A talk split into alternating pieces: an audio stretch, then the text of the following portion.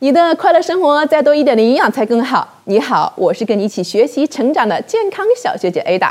今天我们一起来了解的健康生活知识点是：给我们生命提供能量的有三大营养素，就是碳水、蛋白质和脂肪。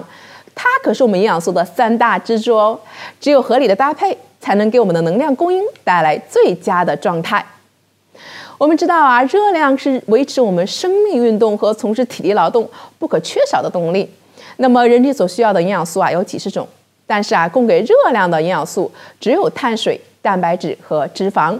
那么，这三种摄入最多的营养素啊，就像人体的三根支柱来支撑着我们的身体，因此啊，我们称之为三大营养素。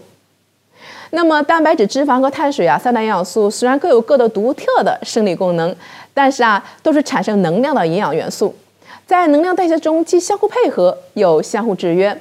那一般来讲呀、啊，我们人体所需的百分之五十以上都是由碳水化合物提供的热量，那百分之三十来自脂肪。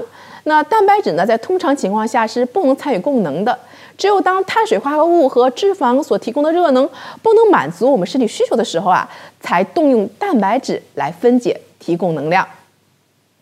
那么除此之外呢，脂肪呀必须有碳水化合物的存在才能彻底氧化，而不易产生酮体，导致酸中毒。当能量摄入够多的时候消耗，不论这些多余的能量是来自于脂肪还是来自于蛋白质和碳水化合物，一律啊都会转化成脂肪存在我们的体内，造成肥胖。当然，除了热能。 这个之外呢，三大营养素对身体来说还有很多其他的功能。那么在下一期的节目当中，我会给大家来一一的分解。我们下期再见吧。